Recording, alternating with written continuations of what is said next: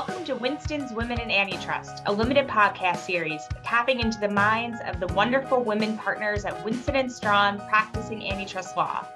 I'm your host, Carrie Donovan. In today's episode, we'll dive into what's new in the healthcare sector with Heather Lamberg and Neely Egan, two partners who have a particular focus in healthcare matters and antitrust. Before we get started, I'd like to briefly introduce our guests. So Heather has been a partner with Winston and Strawn since 2017. She focuses her practice on antitrust litigation, investigations, and regulatory compliance. Welcome, Heather. Neely Egan has been a partner with Winston and Strawn since 2018. She focuses her practice on merger review and clearance, as well as antitrust compliance and counseling. Welcome, Neely. Together, as you can see, Neely and Heather cover all aspects of healthcare antitrust law, both on the deal and litigation side, so thank you both for being here. The various industries that collectively fall into the healthcare space present thorny and unique antitrust issues. Hospital mergers have mm. fallen under significant federal scrutiny in recent years, and several bills are under consideration in Congress that could portend new changes to the way the Department of Justice and FTC regulate the pharmaceutical industry. Large healthcare groups and networks are facing increased scrutiny from government enforcement and the plaintiff's bar. This includes antitrust claims pertaining to conduct that has been seen as more routine in the past, like all or nothing contracts with insurers and the acquisition of independent physicians' practices. This litigation and regulatory activity also occurs alongside a reinvigorated focus on competition issues in healthcare before the US Congress, which is considering a number of bills that could impact the industry in several ways. So, as we get into it, Neely, I want to ask you first how has the Biden administration approached recent hospital merger cases? Thanks, Carrie. Yeah, so I mean, the FTC historically has been quite aggressive investigating and challenging hospital mergers that it believes are anti competitive. And this hasn't changed under Biden. Indeed, many are saying that the FTC is actually being even more aggressive in this area. So, just last month in June of 2022, the FTC announced challenges to two hospital mergers, one in Utah and one in New Jersey. So in Utah, the FTC sued to block a proposed merger between HCA and Steward Healthcare. They're two of the largest hospital groups operating in the metro area surrounding Salt Lake City.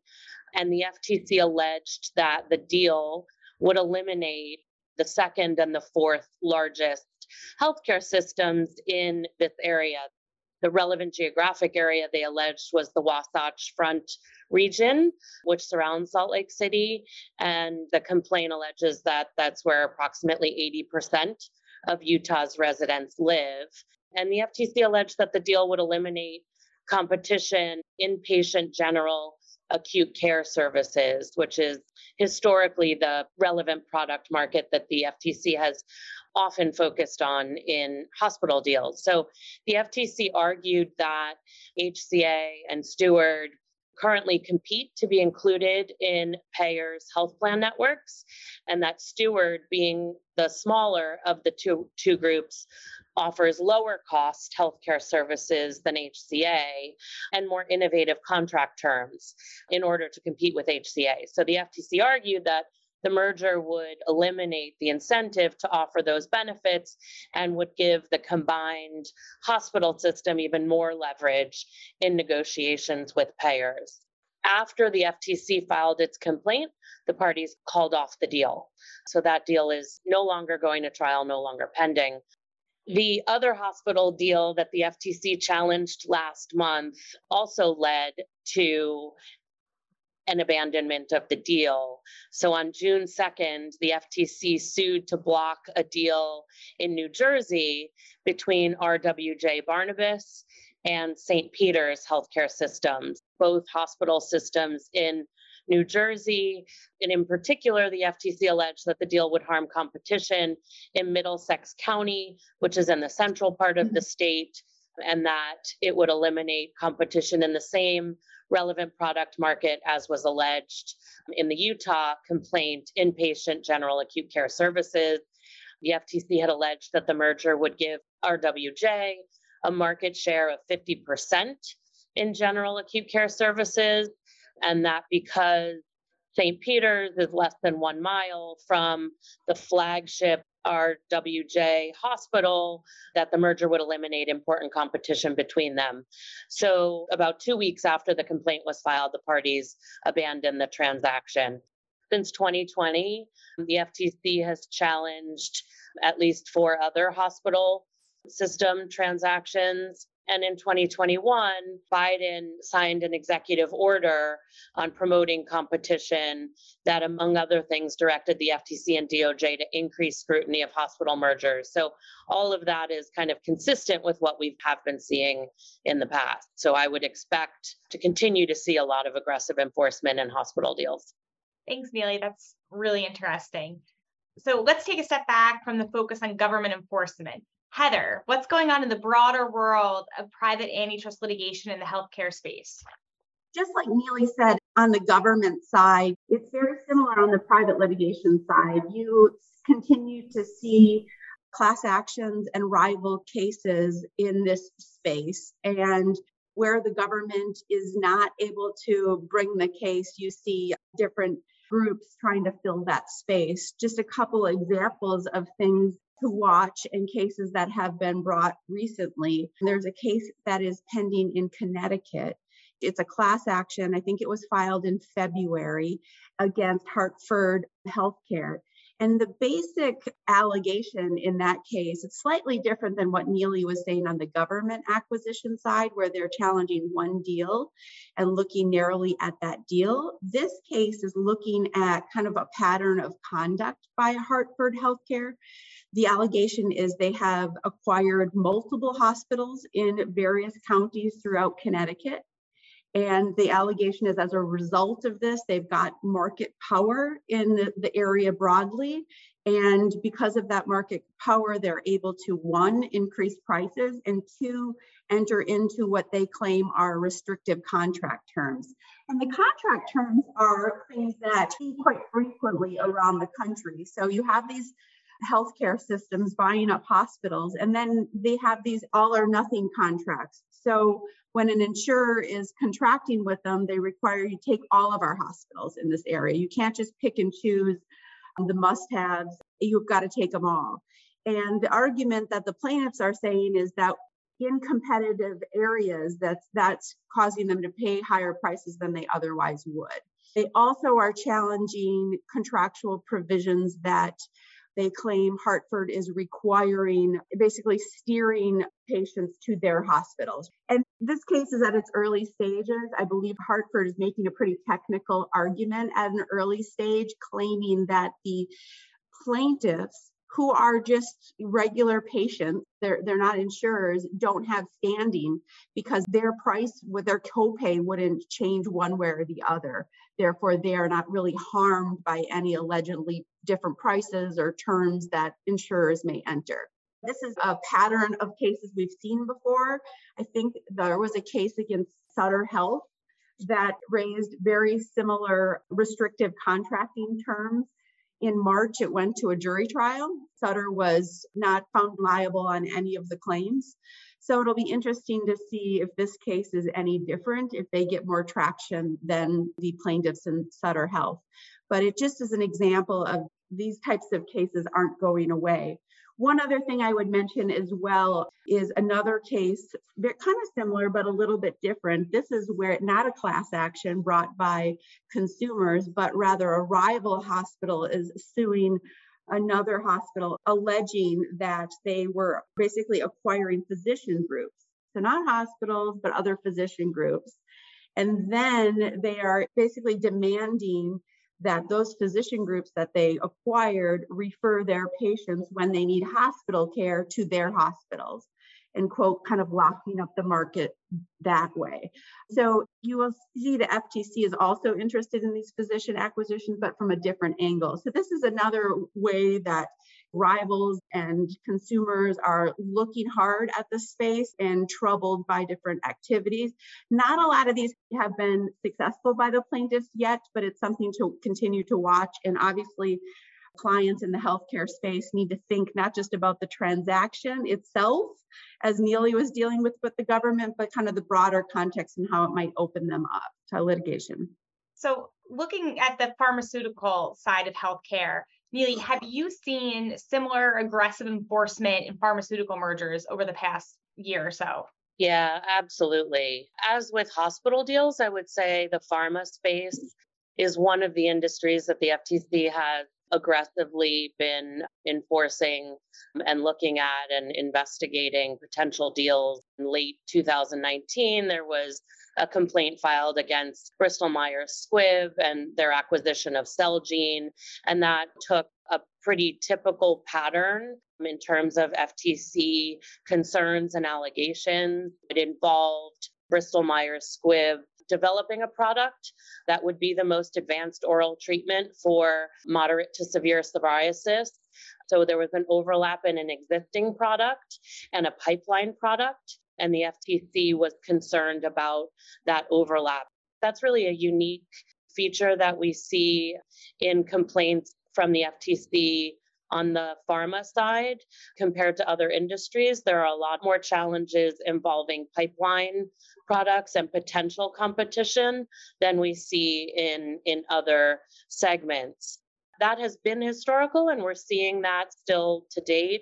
But even more significant is that the FTC has recently indicated that they're revisiting their approach to analyzing pharmaceutical mergers to become even more aggressive. So, back in March of 2021, the FTC, together with the DOJ and offices of states attorney general and Canada's competition bureau and the European Commission and the CMA, the UK competition authority, they announced a working group called the Multilateral Pharmaceutical Merger Task Force, which had the goal of identifying specific steps to update and refresh how all of those agencies analyzed pharmaceutical mergers. And that task force led to a workshop that the FTC hosted in the middle of last month in June that was entitled The Future of Pharmaceuticals Examining the Analysis of Pharmaceutical Mergers. I think notably, the panelists who presented at the workshop did not include anyone from the pharma industry, so there were no pharma company representatives. So the panelists were uniformly critical of pharma deals. And then throughout the workshop, there were a lot of different ideas and potential new analyses that were discussed to try and lead to a more effective and more aggressive review. So they talked about whether enforcers should consider prior bad acts. So typically in merger enforcement, we're looking at a prospective view of if we look at this deal and if it happens, what's likely to happen post transaction? Will it lead to bad conduct? This is actually saying, well, if there's been bad conduct in this industry or by these players in the past, should that influence how we look at this transaction? And that would really expand the FTC's critical thinking of a deal. They also discussed again effects of potential innovation and really broadly viewing that even more so than they have. And talked about going beyond traditional approaches. So historically as i was talking about the bristol myers squibb deal the way the ftc has considered and ultimately addressed potential harm in a pharma deal is to go product by product, either what's on the market or what's in pipeline, and require a remedy or a divestiture of wherever there's overlap in actual and, or potential competition. And what the FTC and others talked about at this workshop was the potential to actually look at cross market theories of harm, which is something we've also seen on the hospital side in recent years. Um, and so that theory would basically say rather than just looking at overlaps in actual markets, we should look at all the markets taken as a whole that a company is engaged in and the overall picture of the deal, so to speak. And does that give, even if there's no overlap, for example, does it give the combined parties leverage? So the example would be talking on the hospital side. If you have a transaction where you're combining two hospitals that one's on the West Coast and one's on the East Coast, or two hospital systems that geographically have no overlap, but together will create the largest system in the country, theoretically. In the past, one would argue that there would be no concern because those hospitals don't have any geographic competition between them. This theory, which is now being applied on the pharma side, is to say even if there's no overlap, does that give this hospital system more leverage with payers? And so that cross market theory is it doesn't matter that there's not a direct overlap in a geographic market. On the pharma side, it would be it doesn't matter that there's not a direct overlap in the products that the parties provide, but it gives them a really broad portfolio of products. And does that give them more leverage? So that would really expand the scope. The other key thing that I took away from the workshop was their discussion of addressing the remedy and the typical remedy that they will use in a pharma deal where there are concerns. Historically, as I said, it's been divestitures on a piecemeal basis wherever there's an overlap. And they were talking about coming at it a different way, that that's not enough, that perhaps we're seeing deals where even with those divestitures, they still have concerns and that pharma companies are just getting bigger and that that is theoretically a concern.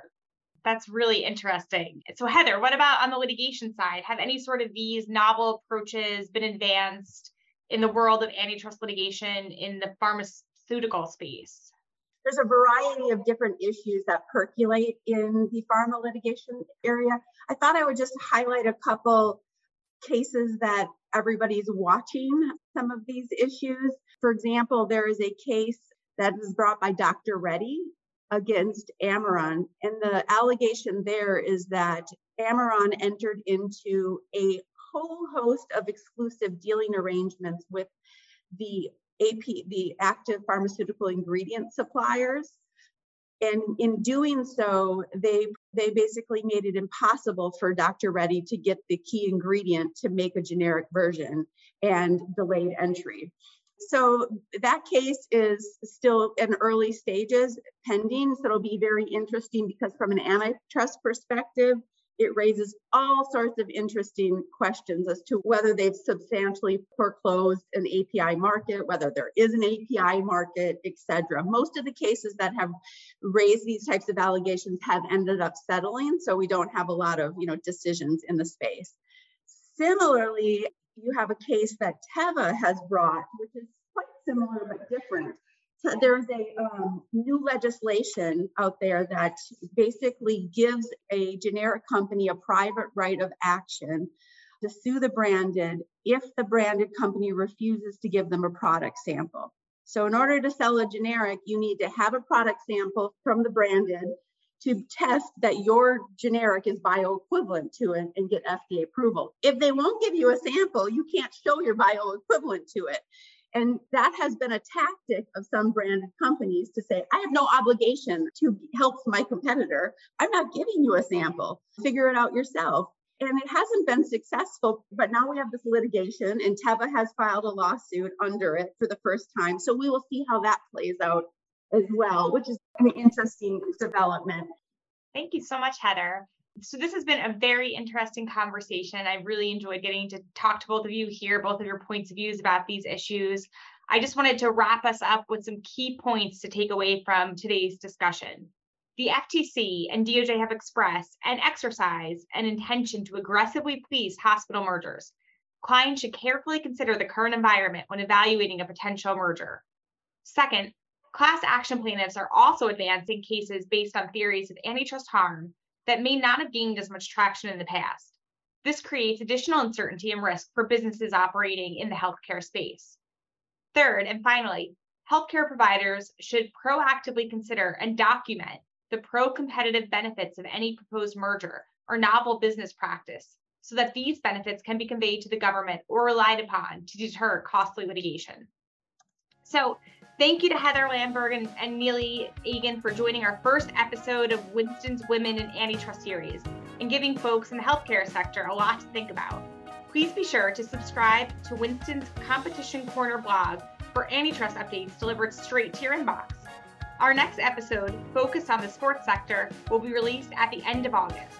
Thanks for listening. Until next time. Thank you. Thank you.